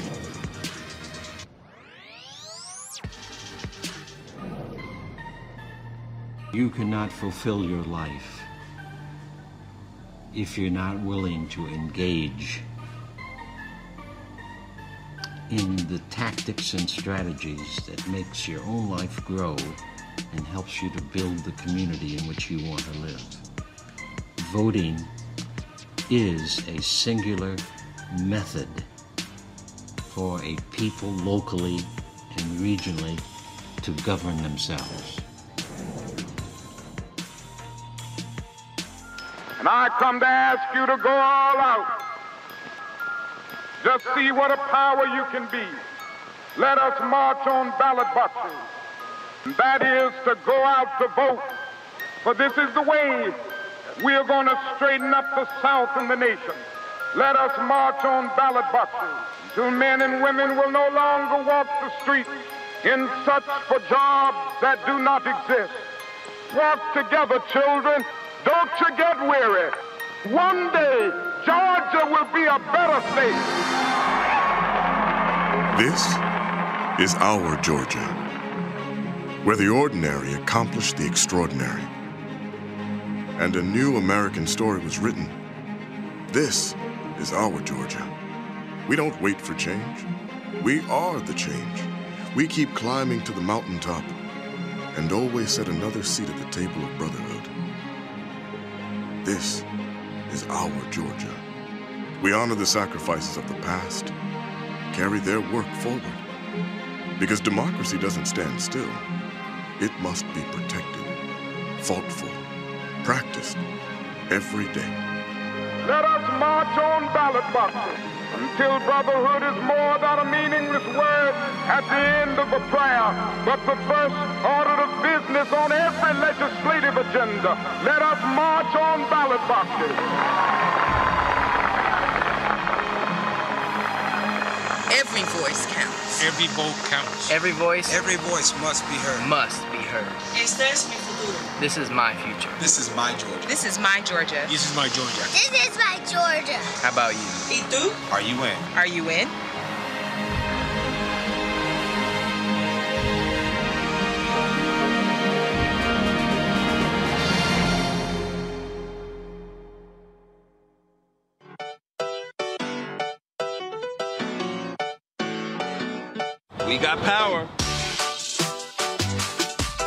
We're about to get ready to launch our We Got Power tour. Slim and I are going on the blackest bus in America. We're hitting the streets again. We're going to be going through at least 12 states, maybe more. I'm just really excited.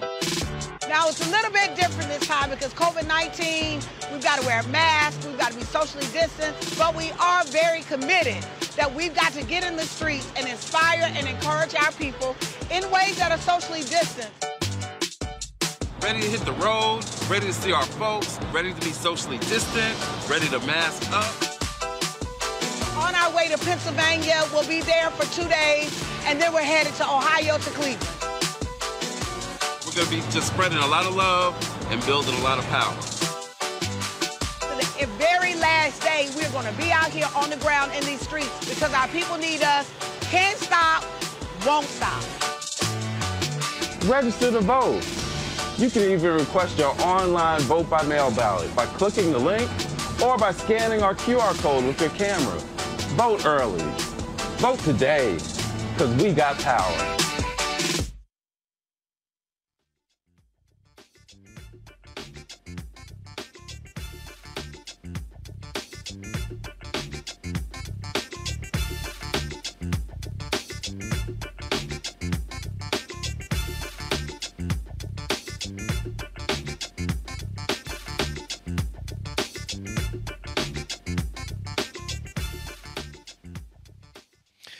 Folks, remember the story about Jamar Mackey? He was the black man who was, of course, detained uh, by cops at a Virginia mall. And we showed you that video. We interviewed Jamal as well as his fiance.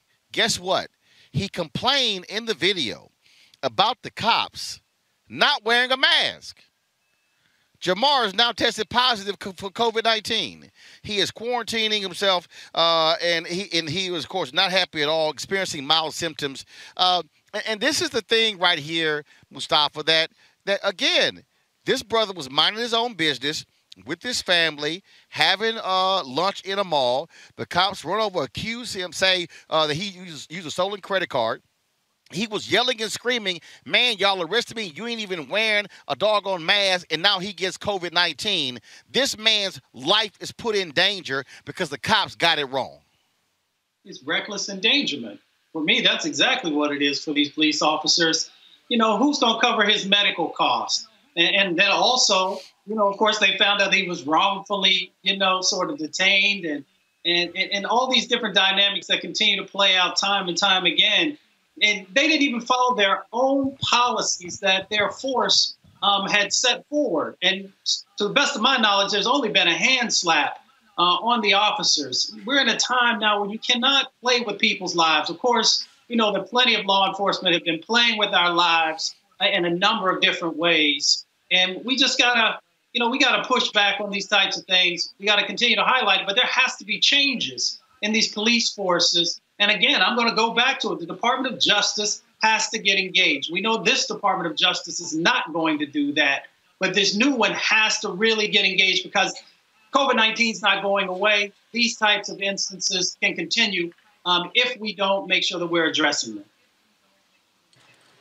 No, in reality, uh, Avis, uh, we're, st- we're still waiting to find out who Joe Biden is going to pick uh, as his attorney general. Uh, there are many thought that Doug Jones, uh, former Alabama Senator Doug Jones, was a leading contender. Uh, Sally Yates is also under consideration. So no decision has been made thus far. But Mustafa is right.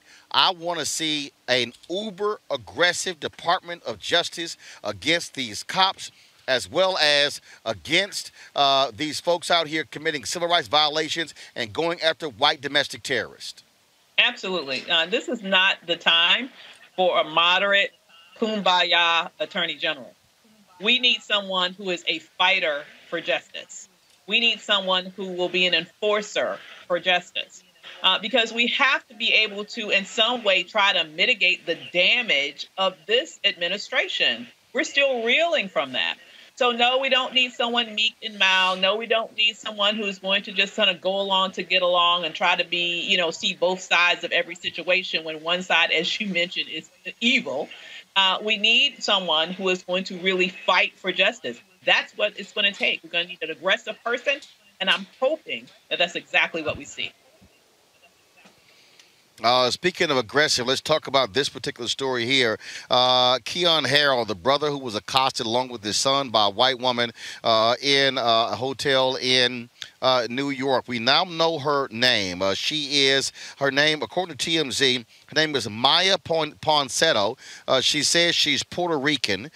She, man, has a rap sheet of this big time. Law officials say both she and her mom were inebriated, went after hotel officials when they called the police. Uh, she was charged with public intoxication. Uh, and uh, her mom received the same charge plus battery on a police officer. The next day, she got pulled over as well. Now, here's the deal. Uh, the question is, will she get arrested and be extradited back to New York? Uh, that's what we're still seeing. And one of the things here, CNN actually did an interview uh, with this woman here, hid her identity. Uh, Julianne, I was like, what the hell is that? She not the damn victim. Why are you hiding her identity? And now we know through the video that she attacked, she attacked this boy and his dad, and she lucky Keyon didn't knock her the hell out. Well, first, my, my basic problem with this whole incident is the hotel. How dare the hotel manager take the young man's phone to verify her story? Like the daddy said, she got the only iPhone in the world. They came off the elevator trying to get them some brunch, and this crazy woman attacks people. So my first thing is that's a hotel none of us ever needs to stay in again. That's one. Number two, when we look at this, this is yet another Karen. We see these Karens. One of Karen lives next door to me. We see these Karens who basically are entitled, think that anything that black people have, they should have. And that's basically wrong as well. Thirdly, the young man and his dad have to be commended for being so self possessed in the whole thing. Because if it was my child and some crazy white woman rolled up on my child, baby girl would be walking out in stitches or something. But the man and his son But- maintained their composure, and we want to give them props for that. At the end of the day, this white woman, Roland, why would, why ain't she in the crazy ass white people segment? Um, you know, No, first, well, no, but and, and, and, and, and, and also, also, here's the deal. Although she says, she, although she says she's Puerto, she's Puerto Rican, um, that, that don't mean you. That, that don't mean you ain't no Karen. Mustafa, the thing, the thing here is, again, this woman assaulted them. She should be in jail. She should be charged right now. Why is she walking around going to McDonald's in California, Mustafa? Exactly. I mean, based upon the record that we know, this is her third strike. I mean, that's just real talk. so we know if you are dark skinned Puerto Rican or you are African American, that if you got three strikes on you, you know they looking for you and they gonna pull you up, they're gonna take you downtown, they're gonna book you, and then you're gonna have to figure out how to navigate the process. So I don't know why that this sister has not already uh, not been arrested at a minimum, uh, and then we'll go from there. Absolutely. All right, folks. Last story here. Uh, the attorneys for two of them white men who uh, on who have been charged with killing Ahmaud Arbery, they actually have asked the court not to refer to Ahmaud Arbery as a victim. They also want any photos uh, of Ahmaud Arbery. Y'all gonna love this one. Any photos showing Arbery with anyone, including family and other loved ones, to be banned. Uh, the attorneys argue using the term victim could shift the focus to the accused rather than, quote, remain on the proof of every element of the crimes charged. Even though we got the video and explained exactly what the hell it showed, Lord have mercy. Really? Y'all, y'all trying to play that game? Ahmaud Arbery was indeed the victim that happened here in Georgia. Uh, and this is one of those issues, Avis, that certainly was a part of uh, the explosion of protests across the country. And again, I am very hopeful that we, we see people remember Ahmaud Arbery when they go to the polls tomorrow to vote for Raphael Warnock and Jon Ossoff. Absolutely. Uh, Mr. Arbery was lynched. He was stalked and murdered.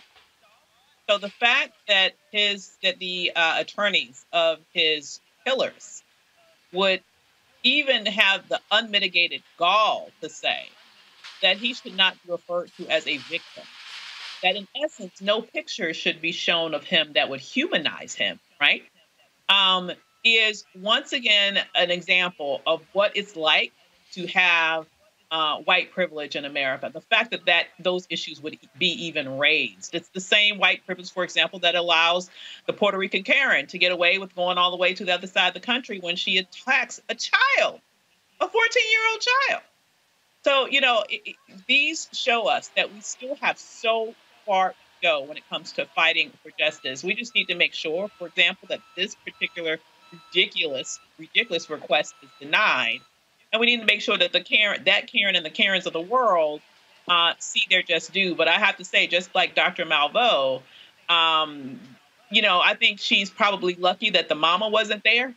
Uh, that sometimes, uh, obviously, our brothers hold back um, because they understand the dynamics of white women in this country and what that means to them, and all, just any woman in terms of physically hitting a woman. But I'm telling you, I'm a woman and somebody's doing something like that to my child, there would be serious repercussions and consequences immediately. Absolutely. All right, folks. Uh, I'm going to ask each one of you this. Juliana, I'll start with you tomorrow. Do you see? Do you see Warnock? Do you see Warnock and uh, uh, Ossoff beating Perdue and Loeffler, or do you see like some are saying it's going to be split? Warnock beats Loeffler, Perdue beats Ossoff. What do you think? What's your prediction? I think the Democrats are going to prevail. I think they put the work in. I think that uh, that man who lives in the house that enslaved people built has basically uh, salted the earth, not only for Joe Biden, but also for his own party. I am hopeful that Warnock and Ossoff will prevail and that we will be able to move the Biden agenda forward. Mustafa. Warnock, Ossoff, and Blackman will win tomorrow, uh, but it will be close. Mm-hmm. Avis.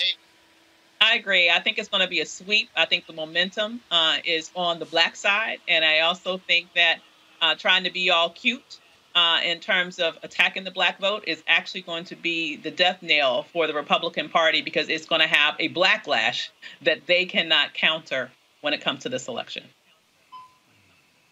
to all of my folks who are watching here in Georgia, it's now up to you.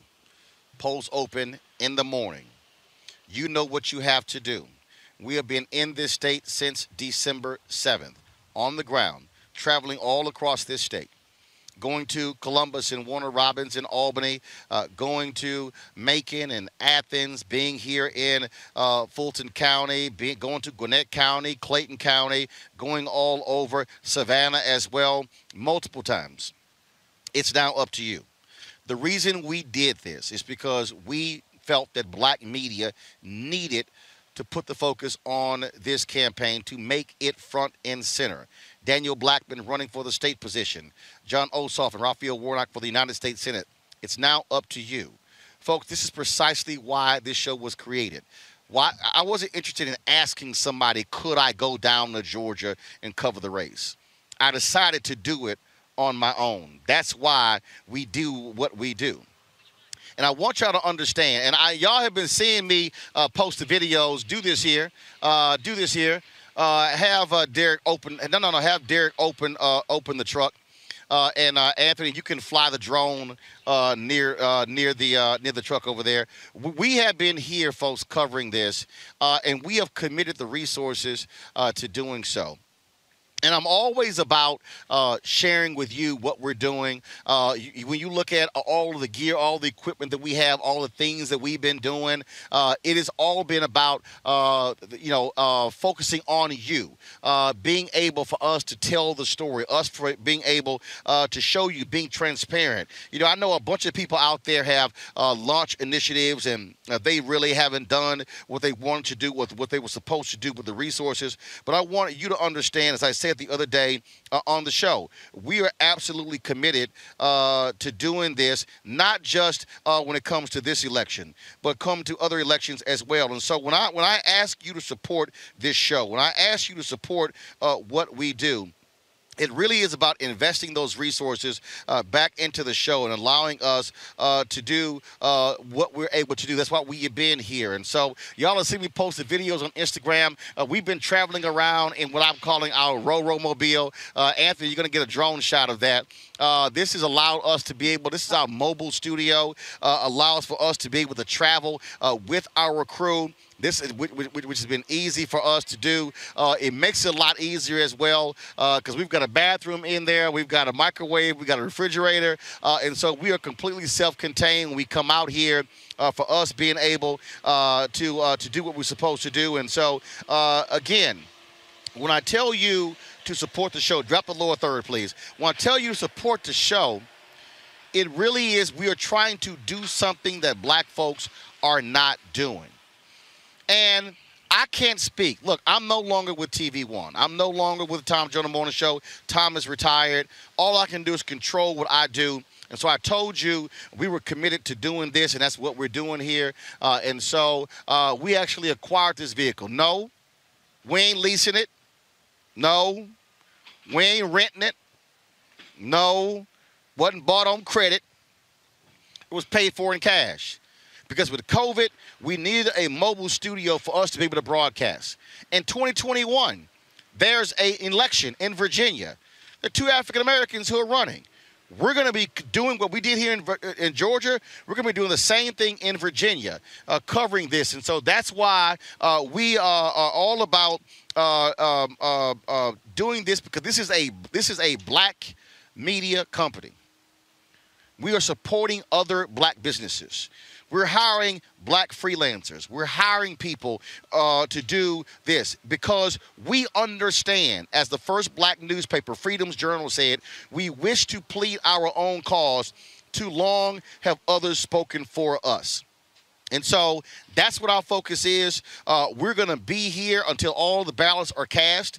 We are booked uh, to be in Georgia through Saturday. And so we are committed to this. That's why we're doing this. And we want y'all to support what we do. When I ask you to join our Bring the Funk fan club, every single dollar counts. It allows for us to be able to do what we're doing here. Like I said, we're going to be um, we're going to sit here and we're going to be in Virginia. We're going to be for us, we understand the power of our vote. We're going to be partnering with Black Voters Matter, partnering with the Black Women's Roundtable, and so many others. This is what it is all about, folks, when it comes uh, to uh, what we're trying to do uh, here. And so please support us. Cash App, dollar sign RM Unfiltered. PayPal.me forward slash R Martin Unfiltered. Venmo.com is forward slash RM Unfiltered. Uh, Zelle is rolling at RolandSMartin.com can support us there as well. Then, of course, you can send a money order to New Vision Media uh, Inc., 1625 K Street Northwest, uh, Suite 400, Washington D.C. 2006. Uh, we are we are building this. We are building this uh, for a reason, and that is we cannot. And look, y'all need to understand. Okay, after Biden left, all the media left. We've traveled this state. We haven't run into a whole bunch of national media outlets. We ain't run to none of the black media people. And so we want y'all to support what we do. We're asking 50 bucks. If you could give 50 bucks for the year, that's $4.19 a month, 13 cents a day to join our fan club. There are those who have given less. I see some of you who have contributed a buck, a five bucks. Every dollar matters. Some have contributed more than that. But every dollar does indeed matter, and we appreciate it because we are trying to build something that someone else cannot take away. And it's about us being able to control our destiny, control our narrative, and tell our story. So please support what we do. Uh, we're going to be live streaming tomorrow.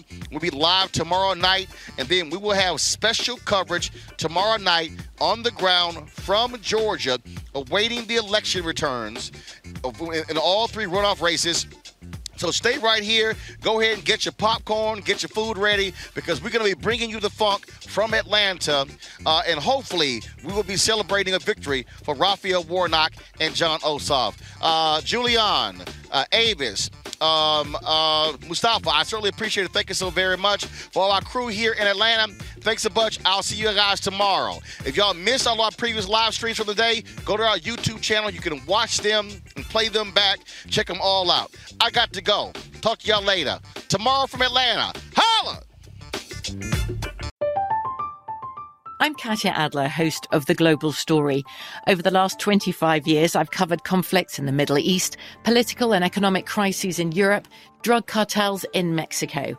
Now I'm covering the stories behind the news all over the world in conversation with those who break it.